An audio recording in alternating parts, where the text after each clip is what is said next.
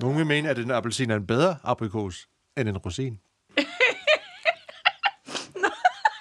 oh, nej, jeg må ikke glemme det. Det var virkelig, virkelig en dejlig bananpande.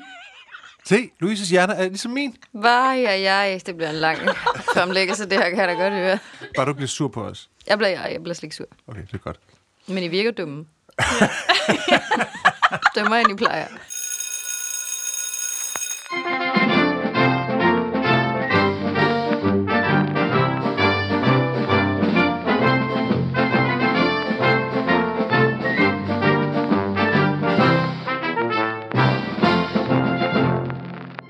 Velkommen til Voksenskolen. Mit navn er Fabian Petersen, og jeg har den store ære at sidde på skolebænken med mine klassekammerater Louise Hansen og Sys Bjerre.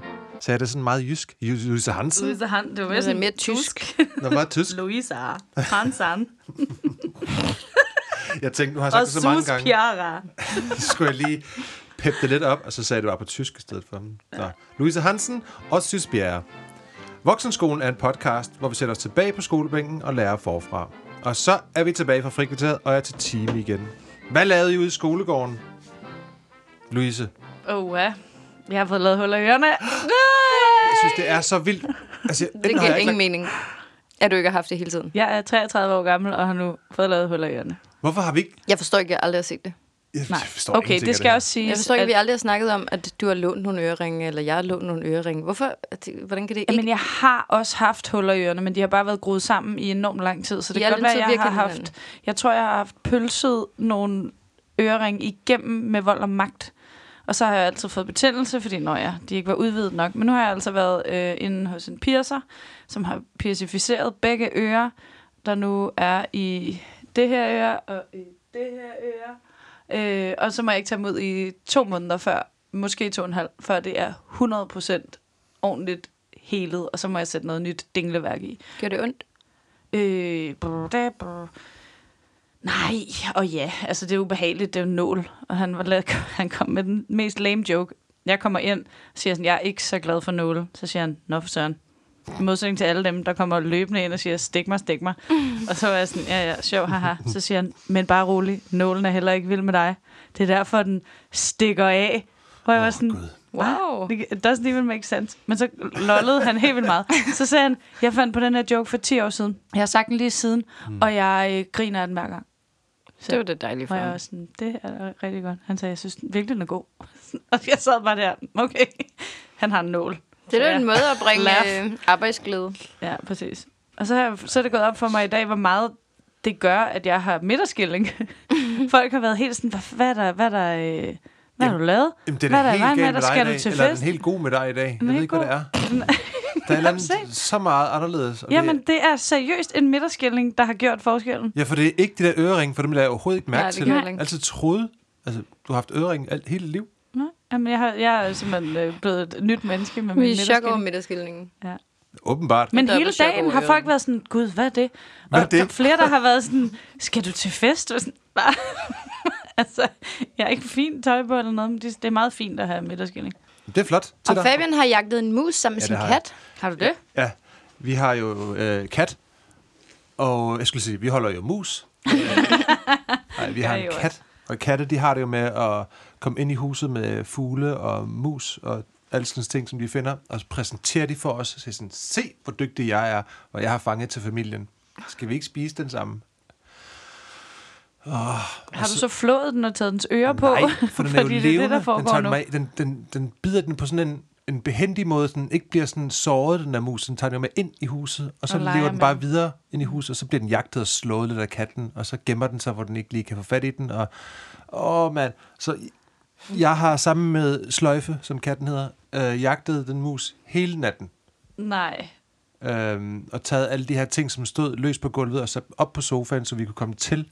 Altså, hvad siger vi, som om vi har 10 Det var mest dig, der løftede møblerne, ikke så meget sløjfe. Ja, ja. Sløjfe, kan du lige tage den anden ende af den her sofa? Ej, vi har ikke flyttet sofaen. Øh, ej, men, men... Så jeg har brugt ekstremt lang tid på at fange en mus. Man kan jo ikke bare fange en mus. Altså med det bare hænder, eller bare sådan lokke den ned i min sko, eller sådan noget. Det kan man jo Nej, ikke nej. bare Hvad, undskyld, men hvad, hvad ellers kan man lokke ned i sin sko? det vil jeg gerne lige høre. sin fod. Ja, det, ja, det er vist ikke en lucky situation. Jeg vil bare ønske, at alle kunne se, at imens du fortæller det her, så sidder du rent faktisk med museører på, Nå, ja, på en rigtigt, glemmer Jeg. jeg kan jo ikke se mit eget hoved. Nej, Det er rigtigt. Jamen, jeg har jo efterhånden ved at få langt hår, så jeg skal have et eller andet, der holder håret væk fra øjnene. mm, jeg tror, du skal finde noget andet end den der museører hovbøjle. Det er I jo. Det er jo. Hvad var det, jeg synes? Øh, Jeg har været der til... var Grand Prix. Ja, Har vi jeg har været Prix-update? til Melodigram på træning, Mm. hvor jeg har øvet mig i at kigge ind i det rigtige kamera. Jeg synes, at det gik udmærket. Øhm, så har jeg været til bandprøve, Melodi Grand Prix bandprøve. Det gik rigtig godt. Det lød Der er pisse godt. Der er jo band på. Det er jo The Antonelli Orchestra. Ja, ja. Plus øh, nogle... Eller jeg, jeg ved faktisk ikke, om der altid er blæser med i Antonelli. Måske er der det. Jo, Der er i der, hvert fald nogle blæser med. der blæser med. Og det var dejligt. det var dejligt. Ja, det var dejligt. Det er meget mærkeligt, er det ikke det? Det bliver sådan- fedt, at øh, de spiller rigtig musik. Det glæder mig sindssygt meget til. Men det der med at gå rundt på scenen og sådan kigge ind i kameraet, er det noget... Der er jo ikke noget kamera, det er jo det, der gør det ekstra svært. man skal bare forestille sig kameraet, man skal forestille sig kulisserne. Og det hele foregår ude i det der Studie 5 i DR-byen, som bare er sådan et stort, mørkt rum, som man skal skubbe rundt med sådan nogle store træplader, som man skal forestille sig vejer noget andet og har en anden form og sådan noget. Det er det hele taget meget abstrakt, men Rudolf interessant. Altså, men kan du huske dengang, vi så Melodi Grand Prix med ham der, nu vil jeg ikke nævne hans navn, fordi det er helt vildt synd for ham, ikke? Kan du huske, vi så det der, hvor han blinkede til alle kameraerne. Hver gang han havde en kameragang, så fik de lige sådan et wink. Mm. Og, det var, og det var måske sådan 40 gange i Det løbet af den der sang. Faktisk husk på sådan, nu hvad at prøve at lade være med at gøre. Foregår der? Ej, Er det Basim? Ja. Er det Basim? Nej, det var ikke Basim. Det var en, der ikke var lige så kamerakendt, tydeligvis. Ja, så det var ikke en af, det Ja, var ikke wink, en af wink. vores, ikke en af vores tætte, men Jeg dog. synes, det var totalt sjovt. Jeg elsker de der øh, numre, som de der Maja og de sarte sjæle har lavet. Den eneste godt i Det er Vejle. godt. Det er pissegodt. Ja. Ja. Og så vi har sådan kommunikeret ret meget på Instagram, Maja, Maja, de charte. Maja, de svært. sjæle. Øhm, men øh, så havde jeg lagt en lille video op fra den der prøve, og så havde de skrevet et eller andet kommentar, og så skrev jeg, hvordan gik det med jeres prøve? Og så skrev de, ikke så godt som din. Vi har lige set videoen, ked af det smiley. Nej, Fordi man får nemlig sådan en video, for man skal kunne huske, hvad det var, man gjorde, og hvordan man gjorde det, så Åh, man får sådan en rigtig på, altså det var der, jeg havde taget et klip fra, ikke? hvor man går rundt i sit gamle, sure ja. træningstøj og fleecetrøje, og har ikke øh, sådan, eller jeg havde ikke vasket mit hår heller, vel? Så det er sådan, det, altså, og Har du fået en vindmaskine? sure rum, ikke? Nej, ingen vindmaskiner. Hmm. Men jeg synes bare, det var så sjovt.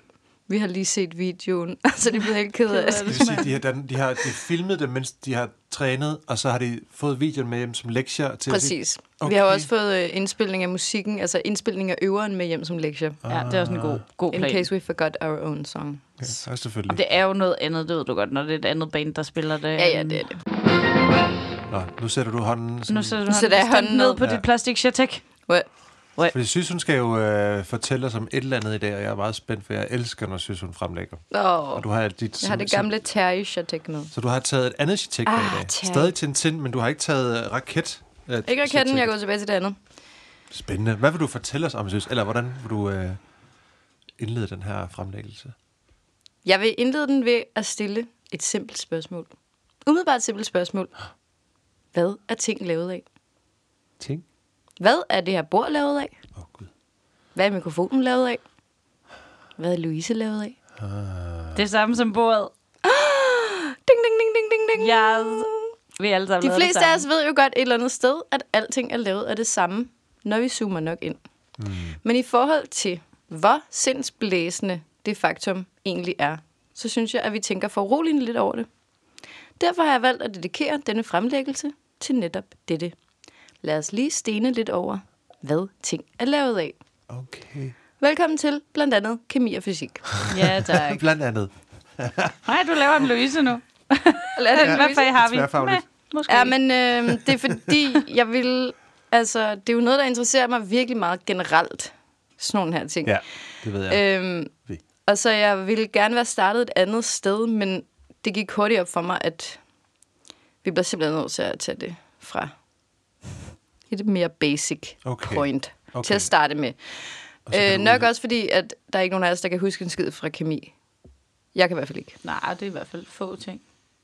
Jamen, vi prøver at se. Nu starter vi i kemien. Fordi videnskaben, der forklarer om atomet, om hvordan tre små partikler, protonen, neutronen og elektronen mødes og lever sammen i et mere eller mindre harmonisk ægteskab og skaber alt, der eksisterer.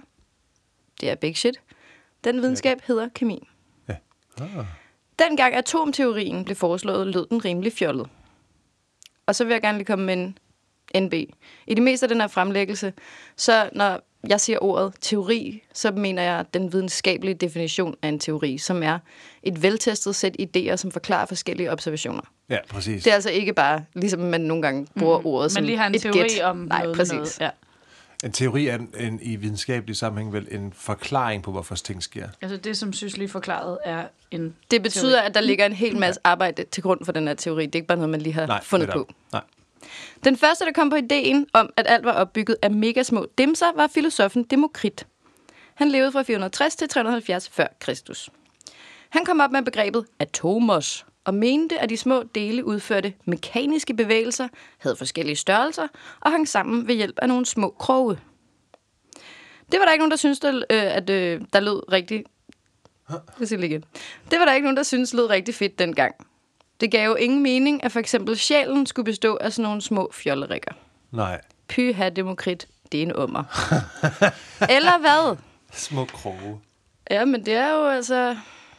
Det, det lyder jo absurd, at sjælen skulle bestå af sådan noget der, halløj. Det var der ikke nogen, der syntes var fedt.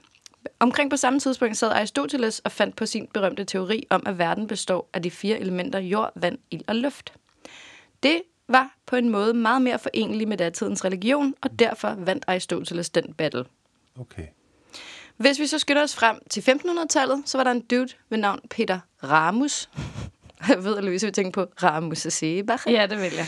Men den hedder så Ramus. Og han eksper- eksperimenterede med vindampe. Skål, Peter Ramus. What? Og måske var det derfor, han fik mod til at trodse den ellers så dejligt forenlig med Gud-teori, som Aristoteles var kommet op med. Ramus så nemlig, at vindampe kunne trænge igennem fire lag papir, og derfor mente han, at Aristoteles måtte tage fejl, og at der måske nok alligevel var noget om Demokrits idé. Det skabte dog på ingen måde en videnskabelig revolution på det tidspunkt. Men i 1600-tallet så kom Pierre Gassendi, som er en fransk filosof, op med den idé, at atomerne var skabt af Gud. Indlysende fed vinkel. Det betyder jo så, at man ikke nødvendigvis var en kætter, hvis man troede på Demokrits atomteori. Så nu, nu gør han det lige sådan ok. Det, ja. Det kan vi godt tro på. Det, Det er var- ikke så wack. Det var noget Gud har fundet på. I Præcis. kan godt slappe af, altså. Nej, nej, altså Gud har skabt atomerne. Nå, Nå, for fanden. ah, okay, Nå, fedt. Ja, giver mening. Ja. Heldigvis for os, så render man ikke længere rundt og siger, at atomer bare er en teori. Men det er faktisk ikke så lang tid siden, det forholdt sig netop sådan. Men hvem satte skabet, hvor det skulle stå? Det gjorde Einstein.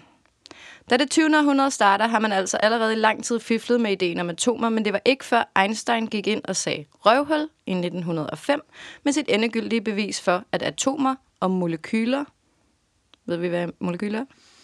Det er atomer, der er bundet sammen med kemiske bindinger, eksisterer. Tak. I sidder måske og tænker, Einstein, E er lige med MCN, men han var meget mere en relativitetsteori. Han beviste, at atomet er real. Kudos. Okay. Hvordan gjorde han det? Ja. Hvordan gjorde Ser? I. Han. I 1827 sad der en botaniker, der hed Robert Brown, og kiggede gennem et mikroskop på pollen, han havde puttet i vand. Robert lagde mærke til, at de små stykker pollen bevægede sig, selv når der til synligheden ikke var noget, der forstyrrede dem. Mysterious. Det, bare med at smide nogle pollen ned i vand, det lyder jo bare som... Altså, ofte er sådan nogle ting her, det sker ved tilfældigheder, ikke? Men han var jo botaniker. Han synes, Nå. pollen var spændende. Så han har sikkert prøvet at putte det i øl, og i vin, og i saftevand, og så måske skal vi bare prøve Jeg det ved ikke, hvad han har lavet. Altså, øh, han har jo simpelthen lige siddet og kigget rigtig, rigtig, rigtig tæt på pollen i vand. Ligesom da du sagde det med, at han har eksperimenteret med vindampe. Ja. Altså, der er også lidt noget... Det er spændende. Et sommerhus et sted. Men det giver jo meget god mening at undersøge noget vand, hvor det bliver vægtløst, så man kan kigge det fra alle sider, ikke? Ja, men han fandt i hvert fald ud af, at de øh, der pollen, øh, de bare sådan bumpede lidt rundt. Ja. Og øh, helt indtil Einstein i 1905 kom med teorien om, at dette fænomen skyldtes, at der faktisk var en hel masse bitte små partikler, der bumpede ind i de større stykker pollen. Så var det altså et mysterium. Men Einstein kom og skrev en fancy matematisk ligning, der forklarede og forudså bevægelserne næsten perfekt. Og alle blev enige om, ja, noget mega småt og usynligt hamrede rundt og forstyrrede pollenen. Mo- Molekyler og derved atomer måtte eksistere. I dag husker vi Robert og giver ham credit ved at kalde de bevægelser, han opdagede for Brownian motion. Jeg kan godt se, at det, I sidder sådan med et meget blegt ansigtsudtryk og øh, har mange spørgsmål. Og I må også meget gerne spørge Okay. om ting, men øh, det virker måske som om, vi bare sådan går ekstremt hurtigt hen over en masse ting, som man kunne dykke rigtig langt ned i. Men det er fordi, vi prøver at holde fokus på. Ja, Vi skal at finde ud af, hvad ting er lavet af. Ja, Ja, klar. Vi er i gang med at finde ud af, hvad ting er lavet af. Ja, Så vi kan, fint, ikke, så øh, vi kan ikke, altså der er så mange spændende ting, men øh, ja. Ja. jeg har prøvet at holde det lidt overfladisk. Det, Det meste af tiden, nogle gange kommer jeg til at gå lidt i dybden med nogle ting, men det er fordi, så er det ekstra sjovt. Det er jo sindssygt interessant, at alt, hvad vi nogensinde har rørt ved, inklusiv hinanden, er lavet af ekstremt små bolde. Måske? Spørgsmålstegn. Det startede med, at man begyndte at overveje, hvad der ville ske, hvis man bare halverede en ting for evigt. Det kender vi. Til sidst ender man op med en ren, udelelig del af enhver substans. Og det er så den del, vi kalder atomet. Ordet atom kommer fra græsk og betyder faktisk udelbar. Men, som vi lærte i 2. verdenskrig, kan atomet også godt blive delt. Ja. Det vil vi vende tilbage til. Dog ikke på den deprimerende måde, I tænker på Nej, lige nu. okay, Tak. Alt, hvad vi tænker på som ting, og alt, hvad vi ikke tænker på som ting, er altså lavet af atomer. Mikrosmå, diskrete partikler, der har forskellige egenskaber afhængig af, hvordan de er sammensat. Af tre simple subatomare partikler. Vi har protonen, den er tung og positivt ladet. Vi har neutronen, den er cirka samme størrelse som protonen, men neutral. Og elektronen, den er lige så ladet som protonen, bare modsat, det vil sige, den er negativ. Men den er cirka 1800 gange mindre end de to andre. Det vil sige, den er nærmest ikke eksisterende i massefylde. Det er en crazy little guy. Altid, øh, det der med protoner, elektroner og neutroner, altså det, jeg kan huske det tydeligt, men jeg kan også huske tydeligt, at jeg aldrig har forstået, hvad det betyder. Når de siger sådan, den er negativt ladet, og den er positivt ladet. Jamen, det vil det øh, betyde, prøv at at se bare her. de tiltrækker Jeg har, hinanden, en eller tag, hvad? jeg har lavet, eller det er ikke mig, der har lavet den her tegning. Jeg har lavet en model. Det er Niels Bohr, der har lavet den her tegning. I kan lige kigge på den her. Lysbord. Det er jo ikke, passer jo ikke i størrelsesforholdet. Her er en tegning, har du skrevet i Ja, skrift. præcis. Men I kan se, hvordan det hænger sammen. Ikke? Neutronen og protonen er inde i midten, og elektronen, elektronerne fiser rundt udenom. Ja. ja. Og øh, det kan vi jo så godt lige, som jeg sagde, fejre, at det, det er jo Niels Bohr, der i 1913 kom op med den her model. Mm. Go Danmark. Wow, har lavet Faktisk, det i det er MS super Paint? Okay, måske har han ikke lige lavet præcis det der tegning, men han har lavet modellen. Jeg synes faktisk, det er helt vildt, hvor mange kloge mennesker vi har haft i Danmark. Ja. Når man tænker på, hvor lille idiotisk land vi er. Mm. Det er Ej, sindssygt. idiotisk. Nej, okay, lille Ikke på smukt land vi har. Men det er bare sindssygt, hvor mange danskere, der kommer op, når man går ind i sådan nogle ting. Det er helt vildt. Fransk. Men ja, protonerne og neutronerne hænger ud inde i atomets kerne, eller nucleus. Nucleus. Nucleus. Elektronerne fiser rundt udenom og laver alt det spændende.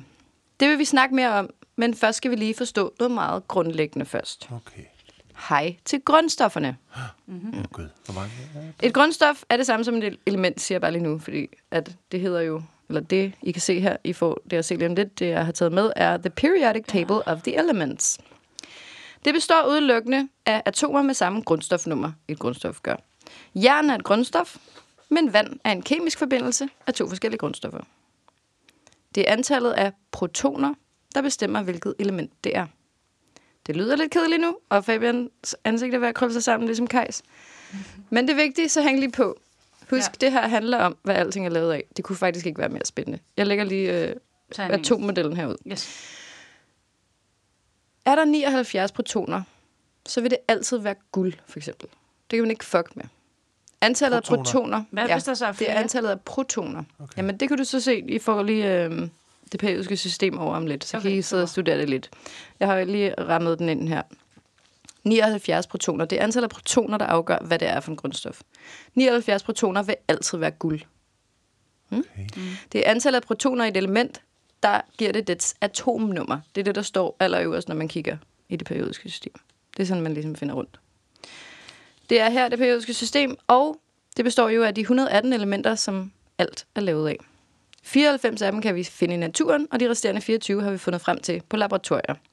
24 på laboratorier. Ja. Senere vil vi møde en mand, som konsekvent omtaler de 120 grundstoffer. Det har jeg ikke helt forstået, hvorfor. Men det kommer vi tilbage til. Her er det periodiske system. Det er lagt ordentligt noget mad. Åh, Jeg skal lige ordentligt noget med. I kan lige sidde og kigge på det lidt, fordi at, øh, vi skal træffe en spændende mand nu, som jeg lige vil fortælle lidt om. Han hedder Dmitri Ivanovich Mendeleev. Men det er Flot. Ja, han er født i Sibirien. Det er allerede nedturen. Da han er 13 år, dør hans far, der har været professor, men blev blind, og nu altså også er død. Nå. Dimitri og hans 10 plus søskende og fattig mor er efterladt. Mor genåbner. Spørgsmålstegn. Det siger, hun genåbner en glasfabrik. Måske har hun haft den åbnet før. Jeg ved det ikke. Det må næsten være det, Det det betyder. Men det virker bare lidt mærkeligt. Nogen Hun har haft en glasfabrik, og så har hun lukket den igen. Nu åbner hun den igen. Med det primære formål at få nok penge til at sende Dimitri i skole, fordi mor ved, at han kan blive til noget. Glasfabrikken brænder ned året efter. Lort. Mor giver ikke op, men spænder Dimitri og nogle af deres få ejendele fast til en hest og rider 1900 km gennem Uralbjergene til Moskva, hvor hun forsøger at overbevise universitetet om, at de skal optage lille Dimitri. Det gider de ikke, men mor giver ikke op. Hun sadler hesten igen og fragter Dimitri 650 km mere til St. Petersborg. Til det universitet, hvor faren var uddannet fra. Og der får Dimitri lov at gå i skole. Da moren får besked om, at han er kommet ind på en uddannelse, dør hun med det samme. Hun har opfyldt sit livs opgave. Dimitri føler nok, at han, at han føler of the nok... Year. Undskyld mig. Ja. Mega Også mom of the year. Ja, jeg skulle sige hest of the Altså, year. det er tilbage til hesten igen. Ja, Heste, og du sagde også, heste, hvis jeg kan huske din Åh, ja. fremlæggelse, så kommer de også derfra. Er det det, for det er Sibirien, Jo, Rusland? Ish. Og der har de nogle stærke øh, små kræ med stavte stænger. Ja. Det kan godt Ja. være, hun var en del af den øh, flok, der lige red øh, vest på. Ja, Jamen, jeg ved ikke, hvad der de sker med hest hesten, også. der hvor han er kommet ind på uddannelsen. Men moren dør i hvert fald. Det tror jeg også, hesten gør. Ja. Anstrengt. Dimitri føler nok, at han skylder sin mor og hesten at klare det godt, og måske er det derfor, han bliver en af russisk videnskabs største og cooleste cats. Vi befinder os i 1860'erne, og på det her tidspunkt kender vi til cirka 60 elementer.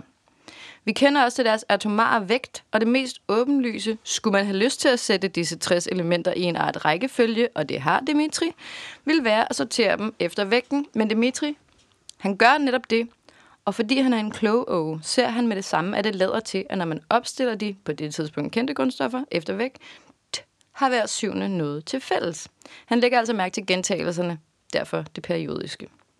Dimitri er helt vild med at finde ud af, hvordan det hænger sammen, og han finder også ud af det så godt, at han på teoretisk vis finder frem til, hvilke elementer, der endnu ikke er opdaget.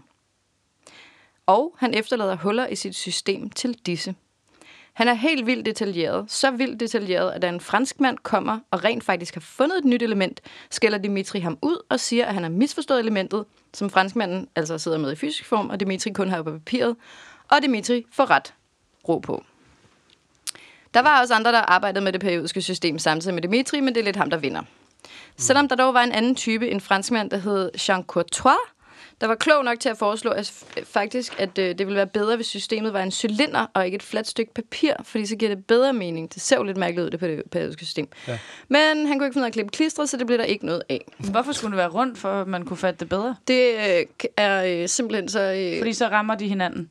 Ja, fordi det er Så noget det med, at dem, der er over til venstre, i virkeligheden hænger ret godt sammen med dem, der er helt Yes, over til yes. højre. Okay. Og øh, der er jo også en hel bunke af dem, der er udenfor. Men så kunne man jo bare ikke lige ligesom- have lavet sådan en for evigt streg rundt, tænker jeg. Jamen, det kunne de ikke finde ud af. Nej. Okay. Det ser sådan der ud. Det er, øh, ja, altså det er lidt forkert i virkeligheden. Det er alle ligesom enige om.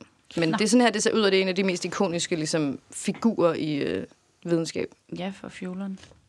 Det er jo også flot. okay, det var lidt om det periodiske system, om øh, Dimitri. Nu sidder Fabian med næsen dybt nede i systemet, så kan du se, at et atom med 47 protoner i sin kerne. Kan du finde det? Sølv. Ja, og hvad hedder det? AG. Ja, det Ja. er jo Åh, fordi... Peter Sølv! Peter Sølv. Ah. Okay, er ikke, never mind. Vi ved jo så nu, at øh, det er så sølv må så have 47 protoner i sin kerne, og øh, det vil altid være sølv, når det har 47. Det er nemt, uanset hvordan det indgår i alt muligt andet, fordi det kan jo sagtens minkle og deltage i fester og blive til noget, der er sølvfarvet, eller noget, der er sort, eller noget, der er blåt, eller noget, der skinner, noget, der er giftigt, eller noget, der kan kurere sygdomme. Men selve atomet vil altid for evigt være sølv. Sølv. Og sølv er nok en af de første elementer, vi fandt og puttet ind i det periodiske system. Min vurdering er, det er nok fordi, det var flot og spændende. Ja. Og derfor hedder det AG og ikke silver, eller SI, eller whatever. Det står for argentum, som på latin betyder noget i retning af skinnende gråt dims. Og så er der en lille fun forklaring. fact. Det er også fra dette ord, at landet Argentina har sit navn, fordi de spanske opdagelsesrejsende havde hørt rygter om, at der fandtes hele bjerge lavet af sølv, hvilket de sikkert blev skuffet over ikke at finde, da de kom frem. Hmm, måske er det bare ikke fundet dem endnu. Det kan selvfølgelig også godt være. Jeg har da ikke været i fyldt med Argentina. silver Nogle har jo fortalt historien om sølvbjergene. Det er jo det. Mm. Guld hedder jo også AU fra latin aurum, som faktisk betyder gul, og kom af ordet aurora for solopgang. Mm. Mm. Beautiful. Beautiful. Anyway, en nukleon er en fælles betegnelse for atomkernepartiklerne, som vi jo nu ved er protonen og neutronen. Nukliden er det, vi kalder det på dansk. Det lyder lidt ulækkert på den måde. Men øh, mm. nukleonerne, nukliderne, er kedelige. De er pisse små i forhold til størrelsen af hele atomet, og de sidder bare inde i midten og ligner mere eller mindre sig selv, som de blev skabt for milliarder af år siden. Kedeligt. Ja. Dog er deres kedsommelighed meget smart, fordi det er det, der gør dem til det, de er. Elektronerne er nogle små utro svin. De kan springe rundt fra atom til atom, men antallet af protoner er næsten altid utroligt stabilt. Det er denne stabilitet, der gør, at kernen af et atom næsten altid kommer ud af enhver kemisk reaktion, uden at have taget skade. De er dejligt forudsigelige og opfører sig altid som et hvert andet atom med samme nummer. Det er på en måde atomets sjæl. Men det, så Gud havde aldrig kunne finde på at lave det så, hvis det er, det er sådan nogle øh, illoyale svin. Nej, det skal man jo ikke. Ja, men altså, nu er vi jo gået ind i atomet, Ja. ja. og vi har jo fundet ud af, at det var Gud, der skabte atomet. Nå, Så han har jo skabt det hele. Okay, så han har bare som det skabt verden for protonerne. Altså, han har simpelthen orden, altså, ja. Ja, alright. ja. Det kan, vi lade være, det kan vi lade ligge til øh, den teologiske podcast. ja. Neutronerne er Ja. dog også vigtige. Neutronerne. Klart, det var de negativt ladet. Ja. Nej, de, er, de har ingen ladning. Nå, de er neutralt ladet. De er vigtige på deres egen måde, men de ændrer ikke på, hvilket atom det er. Siden neutronerne ikke har nogen ladning, så gør de ikke rigtig på samme måde den store forskel, som protonerne gør. Vi ved jo, ikke sandt, at dims med samme ladning frastøder hinanden. Mm. Og neutronerne er der ligesom for, for at være sådan en form for buffer mellem protonerne. Meget vigtigt job. Man kan jo ikke få 47 protoner til at arbejde sammen og være sølv, hvis ikke de milde neutroner var der og hjalp de op at køre protoner til at hænge ud i fredsomlighed. Okay. Nuklider, Jeg skal lige, men Ja. ja. protonerne, vil de skyde fra hinanden, eller vil de dunke så meget ind i hinanden, at de maser sig selv? nej, de vil dunke fra hinanden, fordi det er Okay. samme ladning. Så det er simpelthen bare lim. Ja, det er Okay. lim. Limen, den neutrale lim. Men det er sjovt, at de er neutrale og ikke tiltrækker protonerne så, ikke? De Egentlig. hjælper med At- at holde dem sammen. Ja, ja, men det, det er bare sjovt, at de ikke har en eller anden tiltrækning i sig. Det vil jo give mening. Ja, det vil jeg da også mene. Altså, når man tænker, at det sådan skulle være en, en magnetisk ting. Lige nu, der virker det bare som om, okay, neutron, det er lim. Det er sådan en klat snot, for den må jo så have klister på sig. Hvis de, ellers så nytter det jo ikke noget. Jeg ser det også som både det, men også sådan lidt en, en, øh, en bouncer, sådan en udsmider-type, der lige holder... holder øh, Ja, den gør bare det modsatte. Den siger, du må ikke gå hjem. Men man skal jo også huske, det er jo bare midten af det. Ellers Elektronerne er jo rundt udenom med negativ ladning. Jo, men Ja, jo, nå, ja, klart. Selvfølgelig, så det neutraliserer selvfølgelig det. Det er bare lidt skørt. Okay. Ja, men altså, øh, nuklider har kun, de, har, øh, de kan kun være stabile, når der er det rette antal af både protoner og neutroner. Mm. Sølv, har, altså, sølv har for eksempel brug for 60 neutroner for at kunne enes med sig selv. Men faktisk går det også okay med 62 neutroner, men det går ikke med 61. Nå, Så. det skal være lige... Det ved ikke præcis, hvad det er, der gør, at det virker med 62 og ikke 61. Okay. Men det virker med 60 Drysser og det fra 62. hinanden. Jeg tror ikke, man kan sige generelt, at det er, fordi det er lige, men jeg er ikke gået så dybt ind i det her, fordi Nej, nej, det, det er bliver lidt langhåret. vi går tilbage til vores fokus, som jo var ting og ikke ting, og hvad det hele er lavet af. Elementerne, som vi har i det periodiske system, er altså kemisk rene substanser, defineret af, hvor mange protoner de har i deres kerne. Mm. Vi ved, at neutronerne arbejder med at stabilisere forholdene i kernen for deres protonvenner. 118 eller 120 elementer virker måske som lidt lidt til at være det, som alt er lavet af. Men lad os se lidt nærmere på det. I stjerner, så som vores egen sol, som vi jo lærte om i afsnittet om universum, er 94 procent af atomerne hydrogen. Element nummer et. Dammit. Hvorfor siger du dammit? For jeg troede, det var brint. Nå, vi mennesker er faktisk også meget simpelt sammensat. Vi består primært af oxygen, dernæst kommer carbon og så hydrogen. Hvis vi forestiller os 100 kilo menneske, for nemheds skyld, så er der altså 65 kilo oxygenatomer, 18 kilo carbonatomer, 10 kilo hydrogenatomer, og det efterlader os kun med 7 kilo til alt det andet. Nå. Som så er jod, kover, magnesium, sodium, zink, kobolt, kobolt, ved ikke, om man siger det, calcium, potassium, jern, selen, fosfor, fluor og svovl. Det lyder som alle ingredienser i min tandpasta, det der. Vi har Okay. bare 18 ældre ki- tandpasta. 18 kilo. Det er ligesom, øh, Jeg kan ikke forholde mig til protoner, der skal veje 18 kilo. Men hvad så, hvis folk er helt Eller vildt en masse tykke? af det. jamen, det er bare sådan, et menneske er sammensat rent sådan elementært. Okay. Og øh, Carl Sagan, som er en kendt... Kender I ham? Ja. Ja, okay. En kendt amerikansk astronom. Han havde øh, det der, øh, den der rumrejse øh, i way back, som så øh, Neil deGrasse Tyson har genoplevet, det der, man må rejse rundt i rummet i, Ja, den, den Netflix-ting, som man, okay. som man kan se nu. Før i tiden, da, vi, da jeg var lille, der havde han sådan en, også hvor man kunne rejse rundt i rummet og fortælle, fortalt om, om de her ting, der er sket ud i ver- universet ja. og så videre. Okay. Meget, meget kendt åbenbart. Jeg kendte ham altså heller ikke. Øh, hvis du han skrev novellen Contact, som blev til filmen What? med Jodie Foster. Nej, det vidste jeg ikke. Det gjorde han sgu. Nej, den skulle ikke meget god. Nå, men øh, jeg har lige fundet et YouTube-klip med ham her, og jeg, så jeg spiller bare lige en lille bitte smule af det, fordi jeg synes, det er meget, meget sødt. Det er ekstremt 80'eragtigt. øh, jeg synes bare lige, vi skulle have det med. Jeg skal lige finde frem til der, hvor han siger det. Prøv lige at se det her. Åh, oh, det er en glimrende grafik. Det lyder som en søvnhypnose. Ja.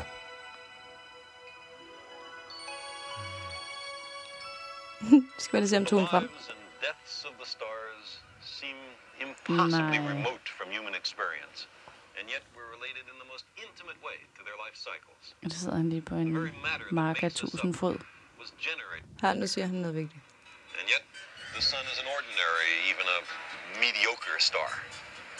Our ancestors worshipped the sun, and they were far from foolish. It makes good sense to revere the sun and the stars, because we are their children. Wow! Wow. We have witnessed We are their children, siger han. Stars children. Ja, ja, det giver ikke nogen mening, at man så får hudkræft. Men lad nu det ligge. Vi er børn af stjernerne. Du skal jo Ja. huske, at solen er en stjerne. solen. Er stjerne. Solen er en stjerne, ja. Jeg synes, det er smukt, og det er også ekstremt sindssygt. Vi ja. er jo lavet af nogle af de samme ting som stjernerne og alt andet i universet. Mm. Men det er jo ekstra spændende, fordi vi jo ikke kunne eksistere, hvis ikke det var for stjernerne, for de kom først. True. Jeg har set ekstremt mange øh, TED-talks om netop det her emne allerede, fordi at jeg havde meget tid, og jeg synes, det var vildt spændende. Og flere af dem er faktisk virkelig gode og pædagogiske og også rørende. Og hvis man synes, det er spændende, så vil jeg virkelig anbefale både den med en, der hedder Michelle Taller, der hedder We Are Dead Stars, og den med Natalie Hinkle, som hedder We Are All Stardust. Ved The Big Bang kom der hydrogen og helium ud over det hele. Det var alt. Ikke nogen af alle de andre fanser, fans, fanser. Det er sjovt at sige fanser i dag. Fanser. Fancy elementer. Hydrogen og helium samlede sig til store gasskyer og kollapsede ind i sig selv, og derved blev stjernerne født. De første stjerner var gigantiske, cirka 1000 gange større end vores sol. Og inde i de her kæmpe stjerner, som tilfældet er nu også med alle stjerner, blev temperaturerne så høje, at en fusion var mulig. Fusion er, når to lette atomkerner smelter sammen og bliver til et tungere grundstof. Det er altså en atomforvandling. Modsat fission, hvor en atomkerne spaltes. Mm. Men never mind. Tilbage til uh, The Big Bang. For første gang begyndte elementer at banke mod hinanden. Hydrogen, som har en proton, og helium, som har to protoner. De bomber ind i hinanden, og pludselig har man lithium. Og derefter beryllium, og derefter carbon. Fordi det bare ligger og gokker rundt. Fordi der sker en fusion, og øh, de ligesom skaber et nyt grundstof. Det her det er jo begyndelsen af begyndelsen. Ikke? Mm. Men de første stjerner levede hårdt og døde unge, og når de døde, eksploderede de ud over det hele. Og blev til alt muligt nyt. Ja, og de havde jo så de nye elementer, de havde skabt inden i sig, og derved blev de sendt ud i universet. Derved blev den næste generation af af stjerner skabt, og ligeledes øh, selvfølgelig er stor del hydrogen og helium, men også med lidt af de andre ting. Det er den proces, der har skabt alle de elementer, vi kender til i dag. Så vi er bogstaveligt talt børn af stjernerne. Bum.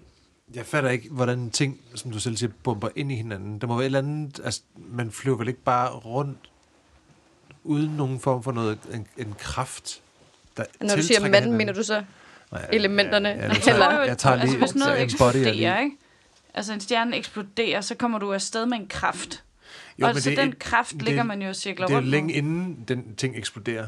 Det er det der med, at så er der, der er to grundelementer til at starte med, Mhm. mm-hmm. efter The Big Bang. Og så bomber de ind i hinanden, og, De kollapser faktisk ind i hinanden. Eller ind i sig selv.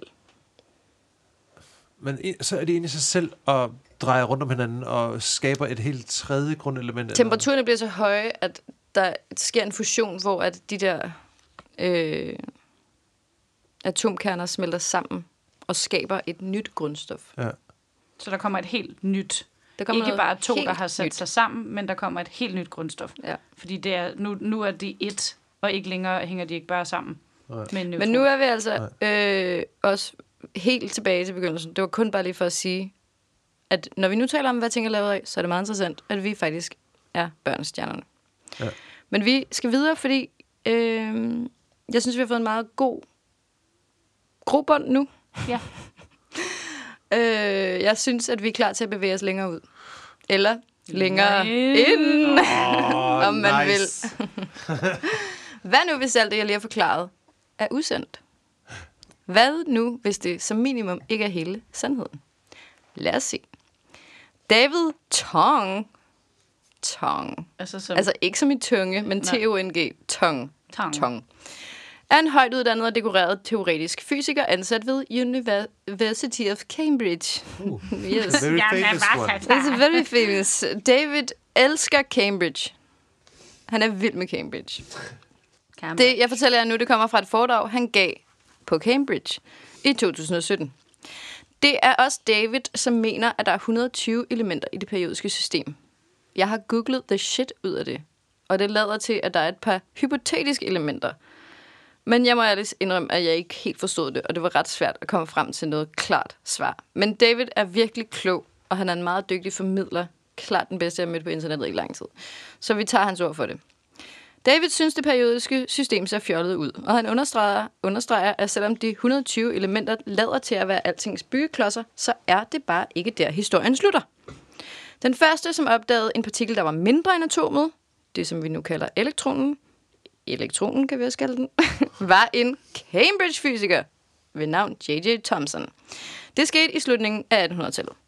I 1897 holdt JJ, som jeg bare kalder ham, et foredrag på Cambridge, hvor han fortalte et måbende publikum af andre videnskabsmænd om sine nye fund. Men langt de fleste troede ikke på ham. Det var dog totalt mega sandt. Hvad? Det er jo bare, den historie er, man løber ind i altid, når nogen opdager nogle nye ting. Ja, det er tror ingen folk tvivl ikke om. på så skal man overbevise folk, der er bare Ja. sådan, "Nå, stuck in their ways. Nå, Ja. Nej, nej. Vi har allerede mappet det helt ud. Og, Alt men det findes klart, allerede. du kan jo heller ikke bare fuldstændig ukritisk tage nye historier til dig. Altså, det er sådan, Trump er blevet præsident.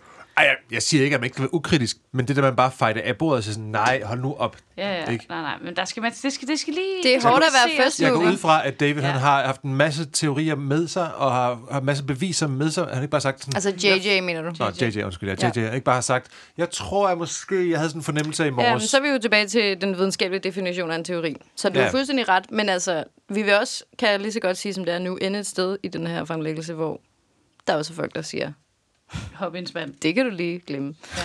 Så øhm, JJ, han holdt altså det her foredrag, og der var ikke rigtig nogen, der syntes, det lød særlig øh, sandt. Men det var totalt sandt. Og allerede 15 år efter, det er jo også fordi videnskabsmænd går ud fra ofte ligesom, han fremlægger jo det her for sine peers, altså for mm. de andre videnskabsmænd. Så det er jo ikke, fordi han er færdig. Han har jo ikke sådan, øh, det er jo ikke skrevet i sten, vel? Altså Nå, nej, han, nej, nej. han deler det vel sådan ja. På, i de tidligste stadier af det. Det kan også godt være, at det bare er sådan helt normalt, at folk bare øh, kritiserer det på en, sådan en øh, øh, konstruktiv måde. Der har jo været sindssygt mange spændende, sådan, altså dramatiske, øh, følelsesladede diskussioner dengang, og det er der stadigvæk mm. i videnskabens verden, fordi det er noget, folk går meget op i. De bruger mm. hele deres liv på at finde ud af de her ting. Og nogen er overbevist om, det er på den her måde, og nogen er overbevist om, det er på den anden måde. Så det er klart, at sådan, Men ja, det er jo selvfølgelig også- vil man blive mødt sikkert af lige så meget modstand. Selvfølgelig, og som, det er da følsomt, når det er ens eksistensgrundlag, vi ligger og piller ved. Det er jo ikke om, hvorvidt en lim skal være grøn eller blå. Det er jo, det er jo ja, det handler om, hvad insane shit, det her, ikke? alt er lavet af. Jeg tror også, det er bare det er måske, meget spændende. historien er fortalt efterfølgende, som det skal være lidt mere dramatisk, end det egentlig er. Sådan, at som, han blev mødt af ekstremt meget modstand, og sådan, måske var det bare ikke modstand, måske var det bare sådan, en, vi har bare siddet og, og fakler. vi bare Det ved jeg ikke. det Altså, ting. nu har jeg jo ikke, bes- jeg har ikke øh, beskæftiget mig i virkeligheden særlig meget med hverken fysik eller kemi eller nogle af de her ting, men jeg ved jo for eksempel fra sådan gamle dage, øh, en, jeg kan huske af en Tchaikovsky-koncert, hvor han spiller et nyt værk, hvor alle folk har nøgler i lommerne og begynder at rasle med deres nøgler, fordi de synes, det er dårligt. Mm. Altså, det er sådan noget, man gjorde Ja, okay. for bare at være et svin. Altså, ja. Så jeg ved da ikke, hvad de har lavet på Cambridge. Spil den, vi kender. Måske var de mere, måske var de mere sofistikerede på Cambridge, det ved jeg ikke. Nå, men i hvert fald, Allerede 15 år efter JJ's opdagelse kom hans efterfølger, en Cambridge-mand ved navn Ernest Rutherford, frem til præcis, hvad det er, atomet er lavet af. Vi er jo gået lidt tilbage i historien nu, men bare lige, vi skal lige catch up. Mm. Vores egen held, Niels Bohr, var elev af Rutherford og opdaterede hans atommodel, som vi har kigget på, men det var altså Ernest, der kom først. Det er faktisk meget fedt, fordi eller det er meget, en meget fed ting, jeg bare lige siger nu som en ekstra ting. Rutherford forklarer, hvor lille nukliden i atomet er ved at sammenligne det med en flue i midten af en katedral. Det er bare en meget pædagogisk Flue måde at forklare det på, En katedral. hvor meget plads der er i et atom. Det er bare det. Mm-hmm. Men i 1970'erne finder man ud af, at der inde i protonerne og neutronerne er noget, der er endnu mindre. Oh my god. Ja, præcis. Jeg havde skrevet, åh vilde. nej. Ind i, der er mere plads ind i fluen. Der er endnu mindre ting. De bitte, bitte små dimser kaldes, og hold nu fast. Har I nogensinde hørt om det her? Ved I, kan I gætte, hvad det hedder? Og I kan aldrig gætte det.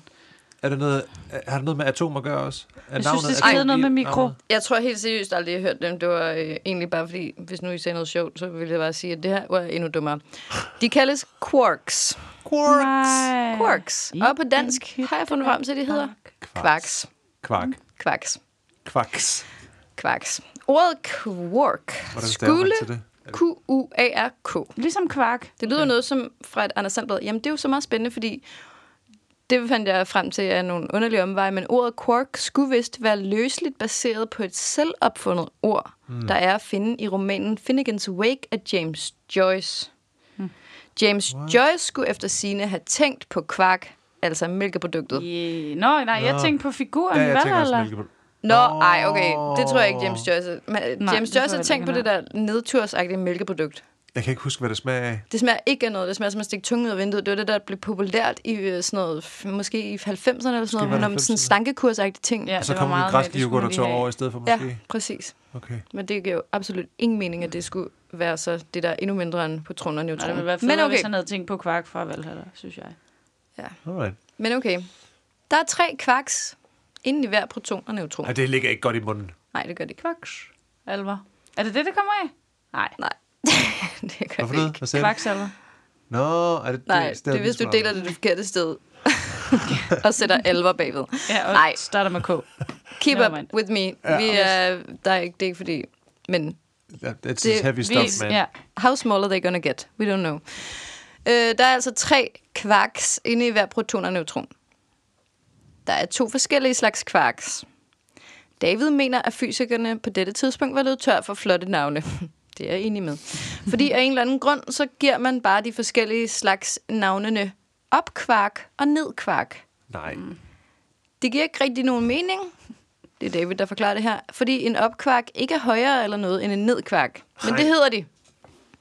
Så vi ved, at protonen består af to opkvarks og en nedkvark, og neutronen består af to ned og en op. Nå, men hvad ved man så er op og ned? Jamen, det kalder de dem bare. Det er to forskellige slags. forskel? Det kan videnskabsmændene, okay. Det ved jeg ikke. Men man kan i hvert fald ikke se det på, at de er op eller nede, fordi det, gør, det, det, det er de ikke. Og hvordan fik det egentlig åbnet for det, så man kunne se kvarkene? Kvarkene. Men det var jo, øh, hvad hedder han nu? Det var jo Det øh. Rutherford, Men, der fandt ud af det. Men der, hvis, du, du, Altså, hvordan om- han gjorde det, må du simpelthen ikke Okay, der var ikke nogen... Okay, jeg skulle lige huske, noget, at se, om der var en metode. Men nu er vi ro, vi kan være rolige, fordi vi nåede frem til det mindste, vi endnu har opdaget. Mm. Vi har ikke fundet noget, der er mindre end ned elektronerne, som jo også er mega små, og kvarksene. Så indtil videre er de altså nu de Lego-klodser, som alt er bygget op af. Ny information, men vi fortsætter. Mm-hmm. Okay, der er noget, der er mindre end protoner og neutroner, men det er bare elektronerne og så de der kvarks. Det lyder nemt og dejligt og forståeligt, og det er også den historie, vi lærer i skolen, når vi hører efter. Det er sågar den historie, vi holder os til helt op på universitetsniveau, i hvert fald inden for visse fag. Men vores ven fra Cambridge, David, siger, at der er et problem med den historie. Problemet er, at den er løgn. Det er en hvid løgn. En forsimplet udgave af sandheden. Fordi sandheden er meget kompleks og lidt uhyggelig, synes nogen. Murder mystery. David forklarer det sådan her. Jeg har altså oversat det her selv, så det er det bedste, jeg kunne få Pas på, du det til ikke falder i søvn, mening. hvis det er alt for uhyggeligt, synes. Det er præcis. Nej, men jeg har ikke faldet i søvn, mens jeg har skrevet det, men det er lidt uhyggeligt. Okay. Ej, han, han forklarer det bare sådan her. De bedste teorier, fysikken har, har ikke elektronpartiklen og de to kvarkpartikler som underlag. De bedste teorier, vi har i fysikken, beror overhovedet ikke på partikler. De fortæller os, at naturens fundamentale byggeklodser er noget meget mere uklart og abstrakt. Så kan vi sige hej til kvantefeltteorien. Have I lost you guys? Nej, jeg Vi prøver lidt efter. Jeg prøver også virkelig at koncentrere mig. Jeg sidder Okay. i lyttestilling. For jeg tænker sådan, han kommer med lige pludselig sådan, det er Gud. Og hvad siger du, den hedder, den teori? Kvantefelt. Kvantefelt. Vi Ja. kommer til kvantefysikken nu. Vi kommer til kvantefysik nu. Yes. Ah, Ja. Men vi skulle jo godt, det derind. var den vej, den vej det skulle. Ja, det vidste I godt. Ja. Det er ikke så slemt, som det lyder. Nej. Men vi skal derind, fordi vi er ved at finde ud af, hvad alt er lavet af. Så vi må lige have det hele med, ikke? Mm. David forklarer om fluid-like substances, som jeg ikke rigtig kunne finde ud af at oversætte. Men øh, de er spredt Flydende ud over substanser? hele... Ja, altså lidt, ikke? Flydende-agtige Ja. substanser, som er spredt ud over hele universet og cruiser, eller rippler, ripples, Ja. Det er som om Krusninger. krusninger, ja. Ja. På underlige og interessante måder. Disse fluid-like substances kalder vi et felt. Et felt er noget, der er spredt ud over det hele, ligeligt fordelt. Vi kan eventuelt, øh, hvis vi vil være pædagogiske, tænke på det, som om vi er fisk i vandet. Altså, vandet er over det hele rundt om os. Mm-hmm. Vi tænker bare ikke over, det er der. Mm. Ideen om felter som noget, der strækker sig ud over det hele, og som vi ikke kan se, er ikke ny. Den har været her i omkring 200 år, og som David siger med ikke skjult begejstring, så er det jo en idé, som så mange andre, der først så dagens lys på Cambridge. Oh my god. Vi møder nu Michael Cambridge. Faraday. Ej, man ved bare, at han har altid sådan en øh, lidt slidt Cambridge sweatshirt Han på. ikke? elsker, Den type. elsker, elsker Cambridge. Ja. Altså, han er virkelig Ja, baby undskyld, jeg ser ham nu, bare lige når han taler om ja, Michael Faraday. på et vins penis. Og det er ikke uden grund. Har I hørt, at jeg har sagt navnet Michael Faraday fem mm-hmm. gange nu? Mm-hmm. Godt, okay. Øh, det er virkelig... David bliver blød i knæene, når han snakker om Michael Faraday, og det forstår man godt, fordi at Michael Faraday var et geni. Han holdt et foredrag, gæt selv hvor, i 1825, og det foredrag... Præcis. Det foredrag, det foredrag handlede om det, der optog... Jeg tager noget vin, det er godt. Det, der optog Faraday dag og nat, nemlig elektricitet og magnetisme. Faraday beskæftigede sig stort set ikke med andet i mange årtier, og fordi han brugte så meget tid med disse begreber, opbyggede han sig en stor intuitiv begævelse på området. Han fik en god fornemmelse for det, der nu kaldes det elektriske og magnetiske felt, og han fik ideen først. Go Faraday! Okay. Det er en af de mest revolutionerende abstrakte teorier nogensinde tænkt i videnskaben. Dog vil jeg personligt lige understrege, at Faraday ikke var kommet nogen vegne, hvis det ikke var for vores egen danske held, geni, Hans Christian Ørsted. Mm. Født i... Ved I, hvor han er født? Rudkøbing. Han er født i Rudkøbing. Hvor ligger I Rudkøbing? 1777. På Langeland. Nå, Det ja. giver ingen mening, at Rudkøbing ikke har udnyttet det her overhovedet. Helt seriøst, det forstår jeg slet ikke. Misset. Men det giver ingen mening. Hvorfor Måske kan man har ikke? de, måske har de bare ikke været gode til at Altså, de, har, de, ikke de af startede med at bygge Niels Bohr Instituttet, og så kom de ikke så langt, så var de sådan, nej, det går ikke, vi går efter pølsen Har de også stillet spor i Rudkøbing? Nej, hos Ørsted. hos Ørsted. Okay. Okay. Så tænker sådan, Nå, wow, men to- altså- Nå, jeg mener hos Ørsteds værket. Jeg er bare lige lidt bong. Jamen, det er svært. Wow. Øhm, nå, men altså, han er i hvert fald øh, født i Rødkøbing i 1777. Så. Men øh, det var jo ham, der opdagede forbindelsen mellem elektricitet og magnetisme. Så yay. Magnetisme er jo en af de der ting, vi lærer om i skolen. Det er ikke, fordi magnetisme er så pissevigtigt lige nu, men det er bare for lige at sige noget hurtigt om det. Øh, og det er sådan noget, som jeg i hvert fald ikke synes var særlig spændende. Jeg kunne virkelig ikke se ideen med det. Jeg, kan- altså, jeg kan huske, elektromagnetisme synes jeg var meget spændende. Synes du det? Ja. Ja, det synes jeg faktisk også. Det er noget Ja, af det eneste, mærkelig grund. de eneste forsøg, jeg kan huske, er noget med kartofler og ting, man kunne få til at lyse. Det er meget interessant. Nå, men, øh, kan I huske øh, bare en helt basic ting med en magnet og nogle metalspåner? Ja, ja. Ja. Nå, okay. Hvor man fik dem til sådan at flytte sig. Og sådan under Ja, men hvor de laver sådan nogle her streger. Ja. Nå, okay. Det er jo Altså, så... de øh, lægger sig sammen det husker og jeg peger meget svagt. sammen. Men det er jo det, som Faraday opdagede, som han kaldte lines of force. Mm. Det er det, som øh, vi i dag kalder det magnetiske felt. Okay. Men det var altså Faraday, der opdagede det. Han har sin egen lov. Den hedder Faradays Law of Induction, eller bare kort Faradays Law. Og den fortalte han også om en gang på Cambridge. Bla, bla, bla, bla, bla. Vi kan ikke gå så meget i detaljer. Vi må bare huske på, at nu om dage er vi altså vendet til alt muligt. Til synligheden uforklarligt, som for eksempel, at jeg kan ringe op til mine forældre på de vestindiske øer, og i løbet af få sekunder, så har jeg forbindelse, selvom jeg ikke kan ligesom se nogen forbindelse eller noget. Men den gang, hvor at øh, Faraday det skød op med de her ting, der synes man, det var simpelthen for vildt til at fatte. Nu ved vi jo, at feltet er ægte, og vi bruger det hele tiden. Vi kan kommunikere via feltet, vi kan påvirke ting over uendelig store afstande. Ved at bruge feltet, vi stusser ikke over, at vi ikke kan røre ved det mere. Men der var ligesom en gang, hvor alting var anderledes. Øh, og i 1846 gav Faraday et andet foredrag, og af en eller anden grund, så kom han til at tale for hurtigt, og endte med at have 20 minutter til overs. De 20 minutter brugte han på at fjolle lidt. Der var ikke en grund til at slutte for tidligt, jo. Så han snakkede løst og fast om nogle af sine idéer. Og det er, det 20, det er i de 20 minutter, at Faraday første gang fremsætter sin teori om, at de usynlige elektriske og magnetiske felter, som han tidligere har postuleret findes, måske i virkeligheden er det eneste helt bogstaveligt, vi mennesker nogensinde har set. Det er altså bare sådan en hjerneprutter, han står og fyrer af mm. her. Ikke? Han forestiller sig nu, her hvor han står og fantaserer, det er måske ikke første gang, han får den tanke, men han deler den i hvert fald med folk her. Han forestiller sig, at det bølger i det elektriske og magnetiske felt, som er det, vi kalder lys. 50 år senere konkluderede videnskabsmænd som James Clerk Maxwell også fra Cambridge, Ej. og Heinrich Hertz fra Tyskland, øv, at Faraday havde ret. Men Faraday forstod altså bølgerne før nogen andre. Han forestillede sig dem i hvert fald før nogen andre. Det viser sig dog, at Faradays feltteorier er meget, meget vigtigere, end nogen havde kunne forudse. Det har taget os 150 år at forstå, og i løbet af de 150 år er der foregået en lille videnskabelig revolution. I 1920'erne fandt folk som Werner Heisenberg og Erwin Schrödinger, det er så German og Austrian Power, ud af, at når man ser på verden ud fra det helt mikroskopiske perspektiv, så er alting en del mere mystisk. Det er selvfølgelig det, vi i dag kender som kvantemekanik. Hvornår bliver det uhyggeligt? Det kommer an på, hvordan man anskuer det. Okay. Men øhm, nu går vi lige lidt ind i det her kvantemekanik. Og der er jo ret meget at sige om det. Kvantemekanik og kvantefysik er faktisk det samme. Eller langt de fleste steder bliver det brugt øh, interchangeable. Altså, ja, okay. det betyder det samme. Det starter jo nemt, ikke? Det synes jeg er ret. Og øh, en af de vigtigste hovedregler i kvantemekanikken er, at energi ikke er spredt ligeligt fordelt ud over det hele. Energi er altid samlet i små, diskrete klumper. Endnu noget, der sådan lyder dumt på dansk, ikke? Det er i virkeligheden det kvant betyder. Kvant kommer af latin quantus, og det betyder af en bestemt størrelse. Det bliver allerede lidt underligt, fordi vi har lige sagt kvante og felt i sammensætning, og vi bliver lige enige om, at felt ikke er noget, der lyder særlig klumpet. Ikke desto mindre må vi derud, hvor de her to ting skal forenes, for at komme frem til kvantefeltteorien.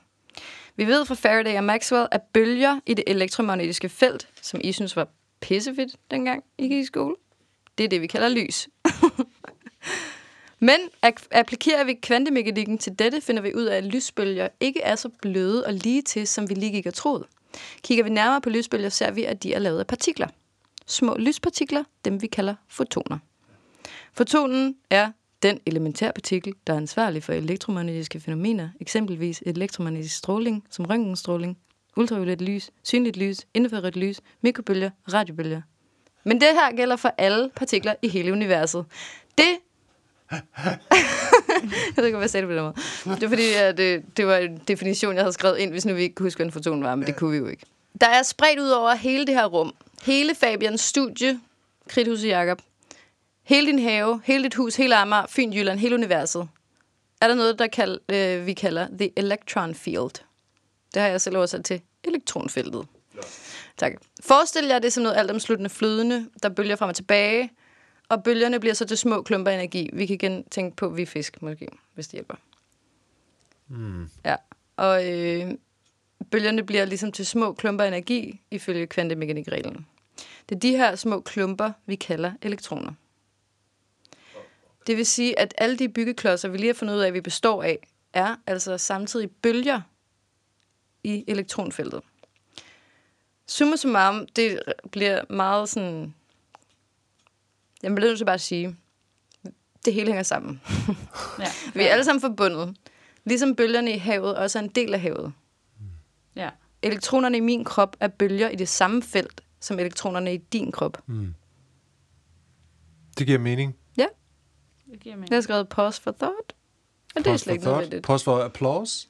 No, pause for peeing, pause for thought. Jeg vil gerne holde en pause. Vil du gerne tisse? Ja. Okay. Vi har ikke så meget tilbage. Okay. Men det er flot. I, får, øh, I kan godt se det for jer. Lad os lige se. Vi tager lige en pause, så tænker vi lidt over det. Okay. Nå, okay. Vi har lige fundet ud af, at øh, alt er forbundet. Vi er ligesom bølgerne i havet. Men der er mere end det. I det her rum, og så videre, og så videre, og så videre, hvad der er, resten, helt ud til universets kant, hvor vi ikke vil gå hen, fordi Det, det er et mærkeligt sted. Øh, der er der også to kvarkfelter. Bølgerne i dette kvarkfelt er det, der skaber opkvarken og nedkvarken. Det, er, det lyder bare dumt. Opkvark. Det lyder virkelig åndssvagt. Ja. Det samme er sandt for alle andre partikler i universet. Det er felter, der ligger til grund for alt. Og det, vi tænker på som partikler, er i virkeligheden bølger.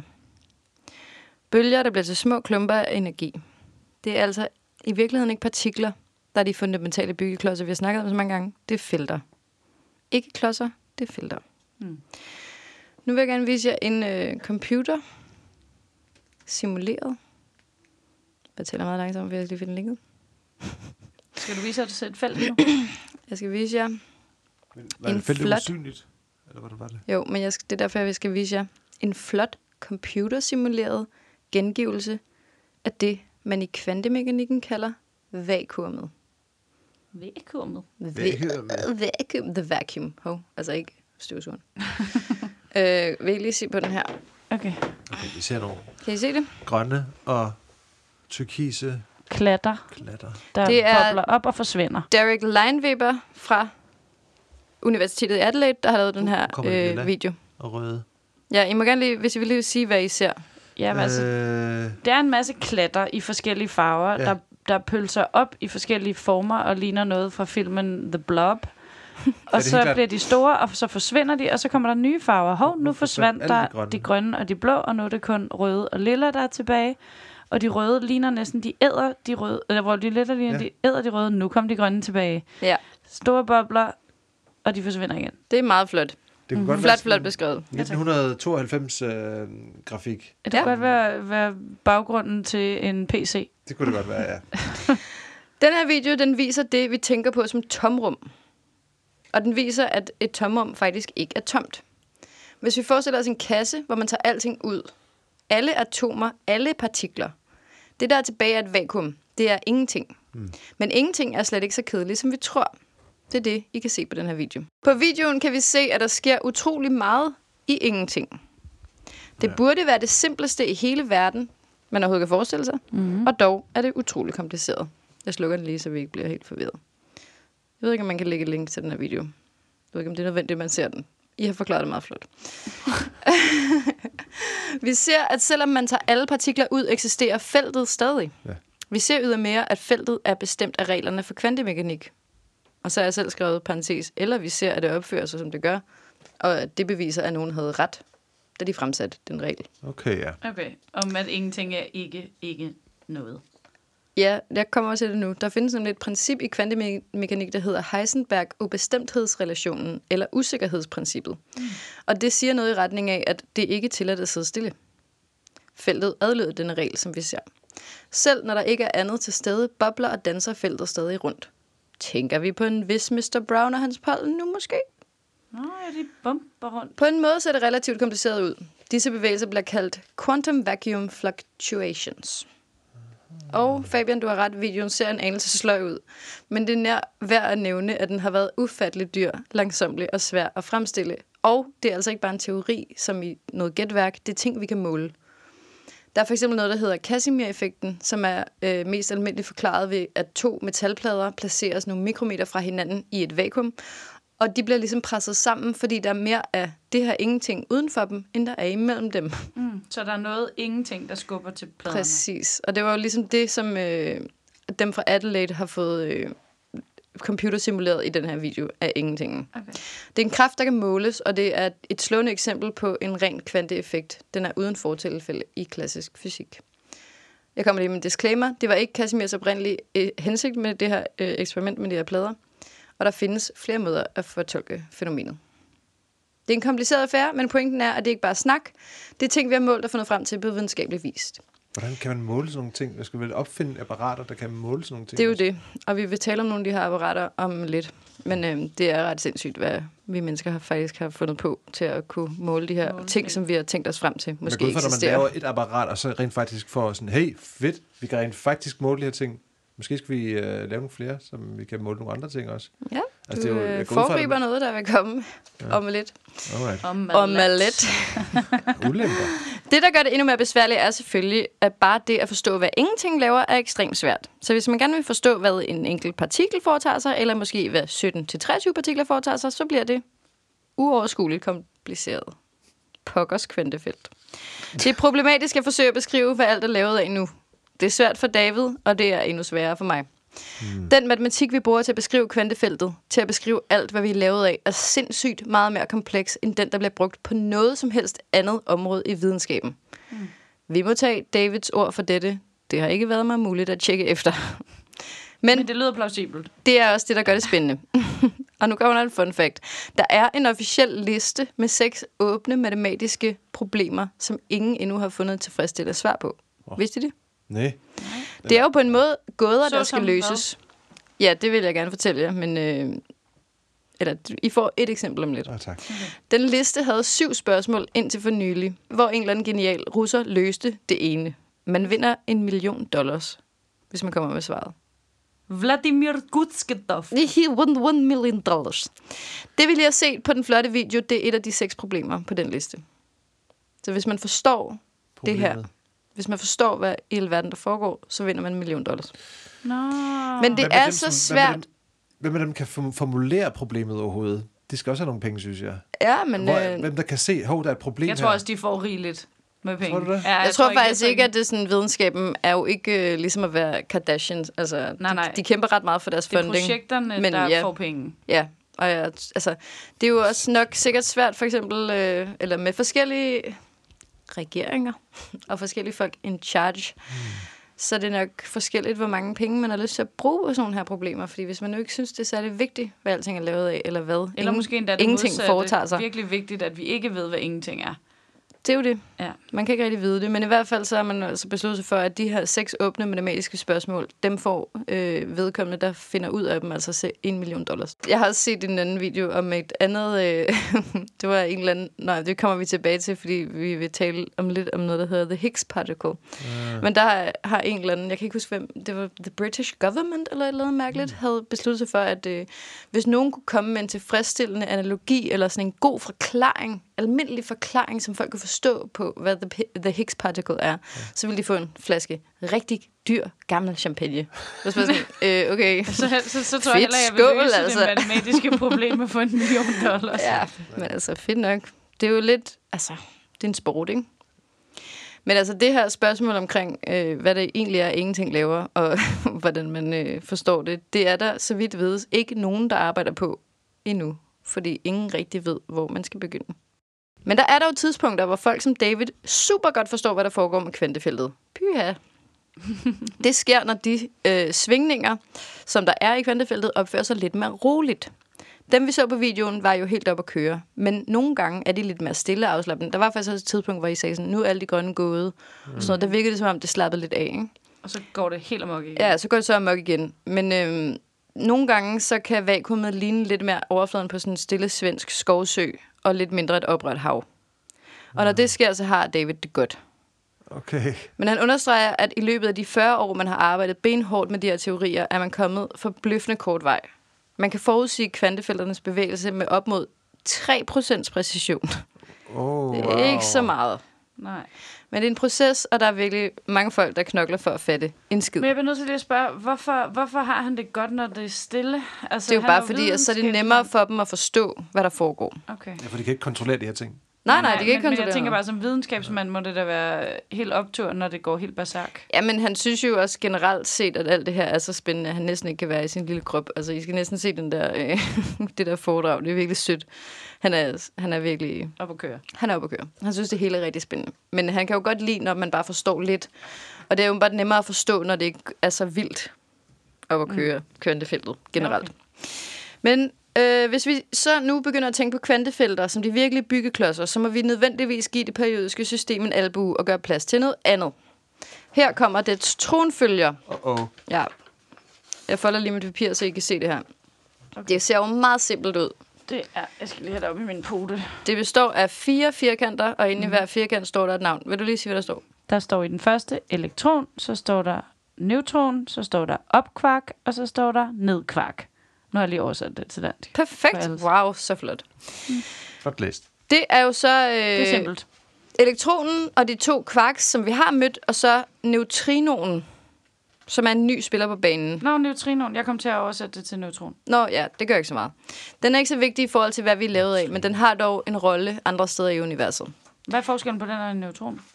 Det skal jeg virkelig ærligt talt ikke kunne sige. Nej, okay, fair.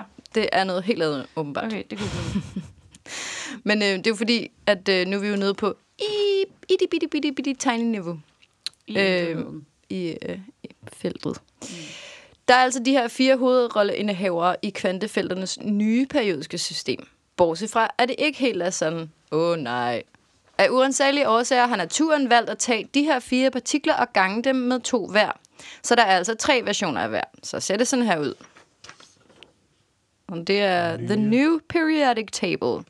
Det er det samme, som det løse læst højt, men så er der ligesom to nedenunder. Så er der ligesom elektronen oppe i venstre hjørne, og så er der nedenunder den muonen, og nedenunder den tau. jeg bliver de så mindre? Tau to you. Nej, det er faktisk det modsatte. Det viser sig, at der er to andre partikler, som opfører sig fuldstændig ligesom elektronen, men den eneste forskel er, at de er tungere. Mm. Den, der øh, hedder muon, er altså 200 gange tungere, der står 200 nedenunder. Men er Muon, de større, eller er de bare tungere? det er massen, Massefylden. ja. Og tauen er så 3000 gange tungere. Hvorfor de er det, aner vi ikke.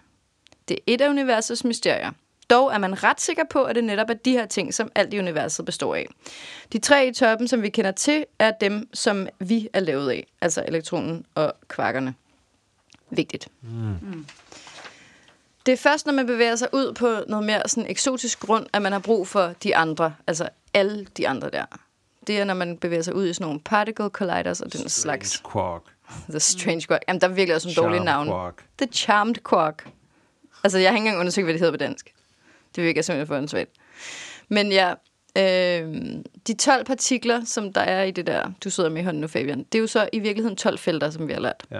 De interagerer med hinanden, og det gør de gennem fire grundlæggende kræfter, som også er felter. De kræfter er tyngdekraften, den kender vi. Mm. Elektromagnetismen, den kender vi. Og så er der så det, som er stærk atomkraft og svag atomkraft. Nå. Hver af de her kræfter hænger sammen med sit eget felt. Det er 12 øh, felter, som øh, står i det her, vi kalder det nye periodiske system. Det er bare os og David, der kalder det. Det er ikke en officiel betegnelse. de giver ligesom de stoflige ting. Og så de fire felter, de, som er kraften, de gør ligesom noget andet. De giver øh, kraft til de andre. Det er kombinationerne af de her, som giver vores verden. May the force be with you, har jeg så skrevet.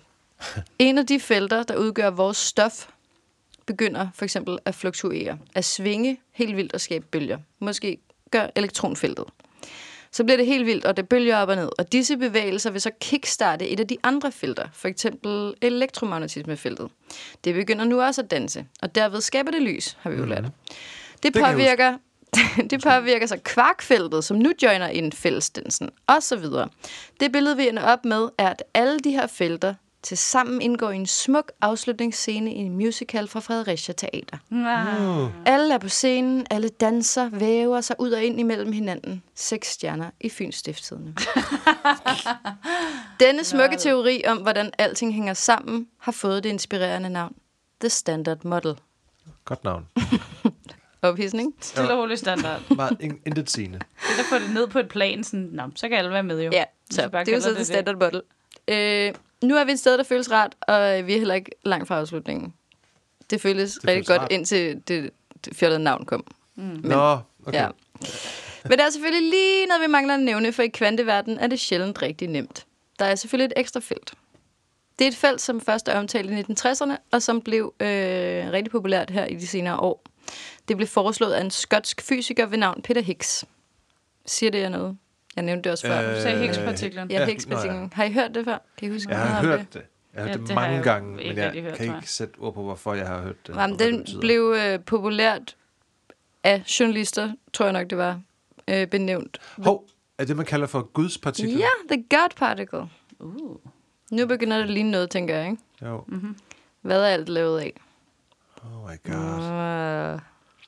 I mange år var det umuligt at udføre et eksperiment, der kunne bekræfte Higgs' teori, fordi det er jo som med alle andre ting i de her... Altså, det er for sindssygt, at nogle mennesker kan sidde og tænke sig frem til sådan nogle ting. Det er også for sindssygt, at Mendeleev kunne sidde og finde ud af, hvad for nogle grundstoffer, vi ikke havde opdaget endnu. Ikke? Altså, Ja. det er jo fuldstændig ja. vanvittigt uden for vores fatteevne, at nogle mennesker er så kloge, at de Jeg, kan finde på de jeg her ting. forstår ingenting af, hvad, hvad, hvad der kan motivere. Jeg kan godt forstå, hvorfor, hvorfor folk er motiveret til at finde ud af det. Men, Men hvordan de starter og Altså, slutter. Og... Hvordan de kan se, at der er et eller andet, der ikke er opdaget, eller der er Mm. et problem med et eller andet. Den forståelse, man skal have for det. Jeg, Jamen, det er jeg, helt, jeg, helt jeg, absurd. fatter Jeg det må også bare lige sige, at øh, den her talk, som David Tong giver, øh, som jeg har skrevet rigtig meget ud af det her, øh, rigtig meget af det her ud fra, der er jo også en helt vildt lang sekvens, som handler om den matematiske ligning for alt i eksistens, Hmm. som jeg ikke så med, fordi det er simpelthen, altså, det er for sindssygt. Det er for Jamen, de er fra en anden planet. Det er helt, det ikke, mand. det er helt vildt. Men, Cambridge øhm, kan noget. Ja, forskere, simpelthen kan noget. Men altså, i mange år var det umuligt at udføre et eksperiment, der kunne bekræfte Higgs' teori.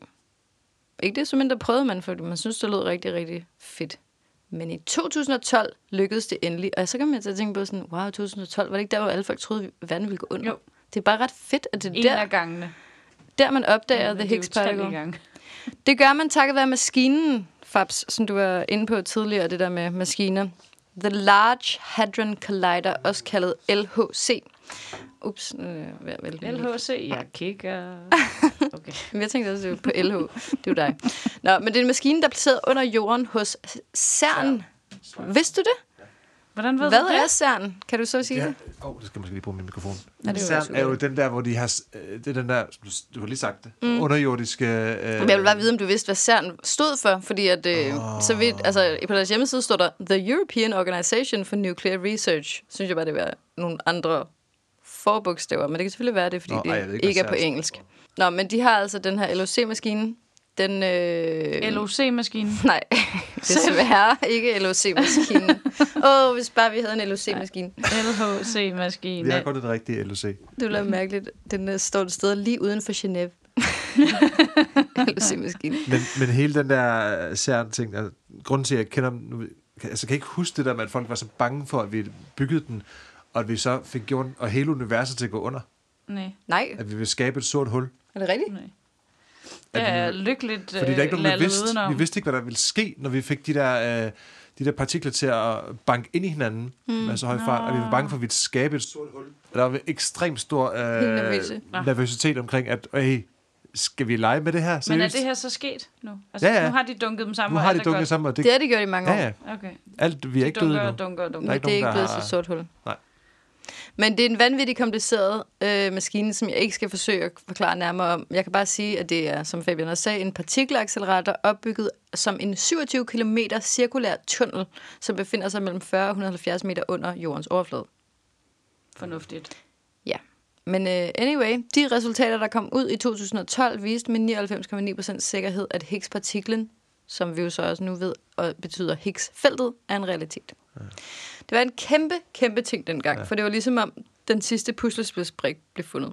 Ydermere er det gået op for forskere, at det faktisk er Higgs-feltet, der alene er ansvarligt for al masse i universet. What? Det er derfor, man kalder det The God Particle. Okay. Og hvis man gerne vil forstå det her, så er det jo så, at dem, der vandt en flaske champagne, har lavet en rigtig, rigtig smuk analogi, som man kan se på YouTube. Og jeg kan ikke gå helt ind i den, fordi at, øh, det bliver simpelthen for langt. Men øh, det, det er faktisk meget sødt. Det er sådan et billede, der er en cocktailfest, hvor alle øh, forskerne fra øh, CERN... Nej, det kunne jo være Cambridge. CERN, ja. Men ja, de står til cocktailparty. Baren er i den ene ende af lokalet, og så kommer der nogle forskellige mennesker ind igennem døren, og ligesom, så er det, der er en tax collector, ham er der ikke nogen, der gider at snakke med, så det går rigtig hurtigt for ham at komme op til baren. Men så kommer, øh, Britney Spears? nej, så kommer Hicks himself ind jo. Og så er det jo klart, at alle forskerne vil gerne snakke med ham, så det tager ham meget længere at komme op til baren, og på vejen op til baren samler han jo så en crowd omkring Der sig. er med i barn. Ja, så det, han increaser ligesom sin massefylde. Han bliver større ligesom på vejen op til barn. Ja, men det kan man se på nettet. Men så, øhm, the end goal er at komme op i barn. ja, et Ja. endgoal er jo at komme med barn. Men øh, ja, det er derfor, den hedder The God Particle, Particle. Carnival. som jeg jo kalder den. The God Particle. Higgs-partiklen gik ligesom ind og slog fast en gang for alle, at alt det andet, man havde regnet sig frem til, gav mening mm. på grund af det Higgs. Fedt tidspunkt. Der er dog mange, mange ting, vi endnu ikke ved. Hvis vi vender blikket ud mod universet, bliver vi ikke mødt af synet af uendelig meget dark matter og dark energy, for det er usynligt, men ikke desto mindre ved vi, at det findes. Ja. David slutter sit foredrag af med at fortælle, at det foruroliger forskerne, at LHC-maskinen ikke har fundet noget nyt i et stykke tid. På det tidspunkt, hvor David giver sit foredrag, som er i 2017, er der ikke sket en skid i en del år. Og der er forskellige teorier om, hvorfor det er. Det tager bare længere tid, end vi troede, det ville, er en af dem.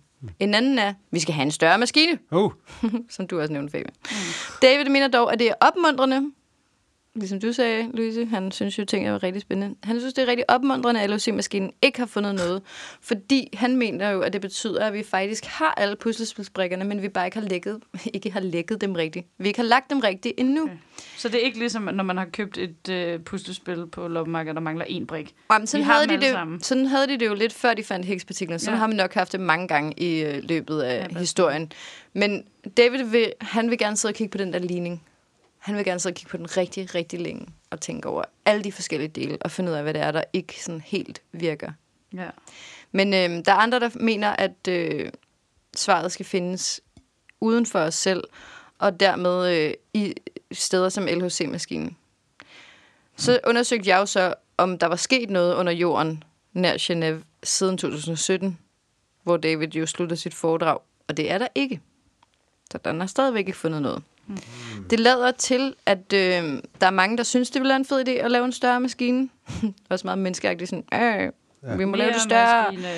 Og øhm, Kina er umiddelbart dem, det virker som om, der har bedst råd til at bygge en større og bedre maskine, fordi at de muligvis gerne vil splurge for de der 21 milliarder euro, det vil koste.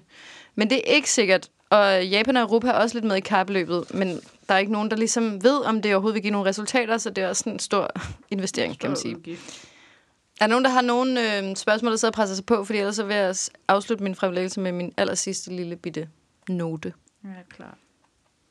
Find af. Der er jo en lille bitte ting, som jeg ikke synes, man kunne undgå at tale om, når vi taler om, hvad alt er lavet af. Og det er det, der hedder The String Theory. Mm. På dansk hedder den strengteori. Åh, oh, dansk. Åh, oh, ja, det lyder så er godt, ikke? sjældent, ting lyder federe på dansk, end det gør på Jamen, engelsk. det er så sjældent. Jeg er vild med strengteori. Måske er det, fordi jeg beskæftiger mig med musik. Men for mig så giver den perfekt mening. Den er også god til lige at opsummere og afslutte dagens lektion. So here goes. Vi ved alle, at hvis man halverer alting nok gange, ender man med molekyler og derefter atomer. Atomerne er lavet af elektroner, der fiser rundt om kernen, som består af protoner og neutroner. Inde i protonerne og neutronerne er der noget, som er endnu mindre, nemlig kvarks. Strengteorien går ud på, at der er noget, der er endnu mindre end det mindste, vi kender til. Den foreslår, at inde i kvarksen af elektronerne er der noget, man kan forestille sig som en lille snor. Men det er ikke en rigtig snor. Det er et fint, bundt, rent, vibrerende energi. Den vibrerer ligesom en guitarstreng, når man slår en tone an. Det er en slags... Ja, bare forestil jer en, en eller anden form for strengeinstrument. Når man slår en tone an, så begynder den der lille dims at vibrere. Ja. Mm. Og en slags vibration vil så være for eksempel en elektron. En anden slags vibration, vi kan forestille os det som en anden tone, vil så være en kvark. Mm. Derved er alle partikler, vi kender, fremkaldt af forskellige vibrationer, eller forskellige toner, om man vil. Alt bliver derved til en form for kosmisk symfoni. Alt er vibrationer. Mm. Det var meget, meget, meget kort forklaret. Det er øh, sådan, som Brian Greene, en anden genu- genial teoretisk fysiker fra USA, giver. Han er ikke fra Cambridge, men øh, han er i hvert fald rigtig... øh, Han har lavet utrolig mange videoer om den her teori, og man kan gå så meget mere i dybden med den. Og jeg vil også understrege, at strengteorien er en hypotese. Ja.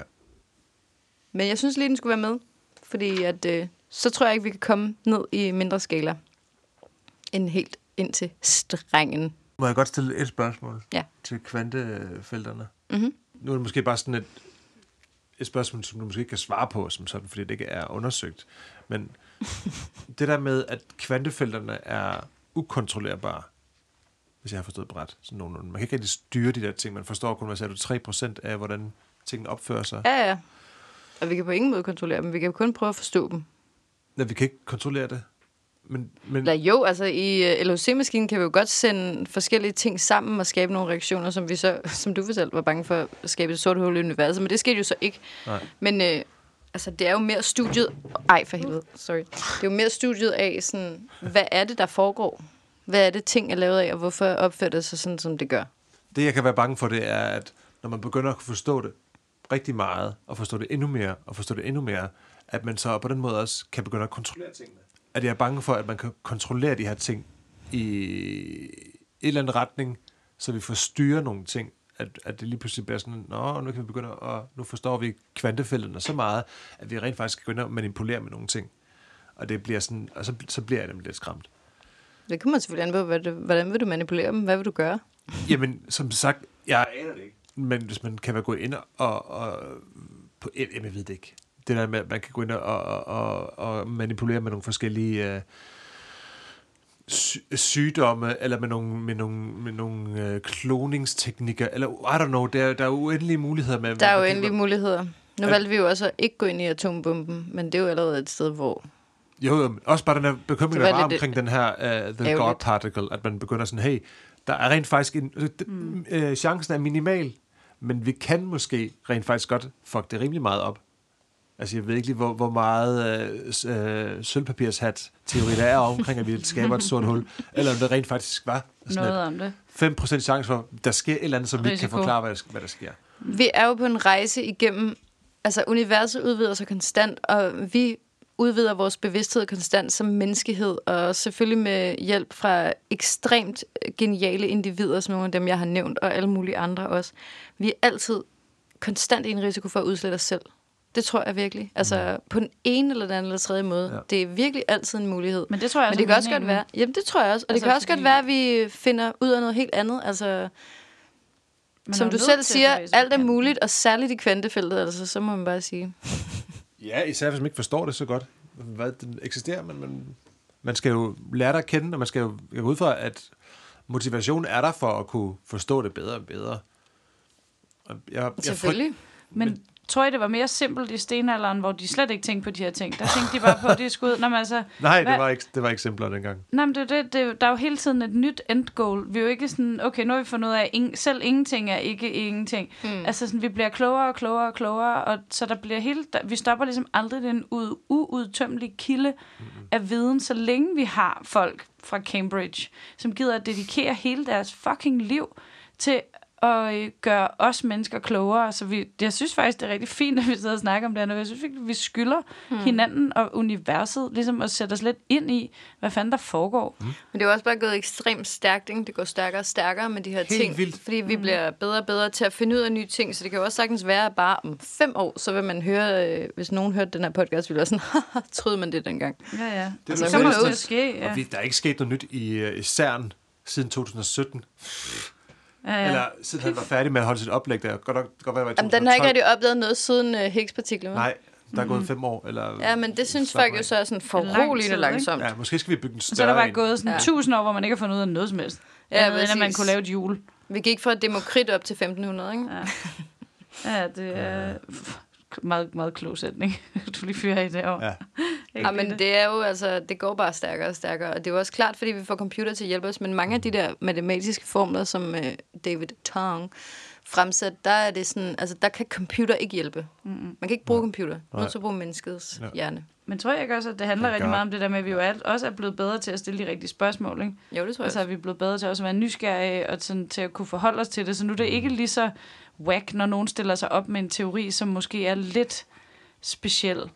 Så, så er vi ikke lige så øh, hurtige til bare at sable den ned, fordi at vi ved godt nu, at der er så meget, vi ikke ved, at det måske lige er værd at vende det en gang i hvert fald.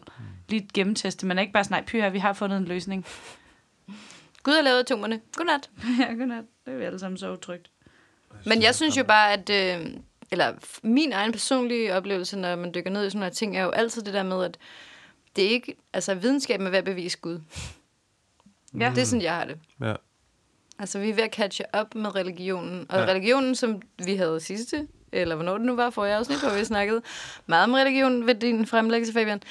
Den kan også altid gå ud af tangenter og øh, ligesom screw things up for den selv, men, men det helt underliggende, grundlæggende sådan, følelse af, af noget guddommeligt, eller hvad end man vil kalde det, mm. det føler jeg, at det, som vi kommer tættere og tættere på nu med videnskaben. Mm. Men det er jo bare mig. Det kan sagtens være, du har ret. Der er jo også masser, der vil bevise det modsatte.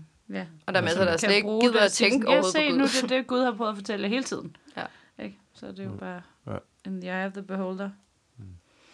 Ja, men med dejlige ord som kvark, Opkvark eller nedkvark? Hvad er det yndlingskvark? the, the charmed kvark, The charm kvark. Okay. Så vil vi nu begive os ud i øh, Strange kvark. felterne. Nå nej, vi er allerede i Vi er ude felterne. nu. Ej, tusind, tusind tak, Sys. Jeg glæder mig til at genhøre det her. Tak for opmærksomheden. Vi lærer det på mandag. Ja. Ej, fedt. Er det for ikke, vi ser? Så er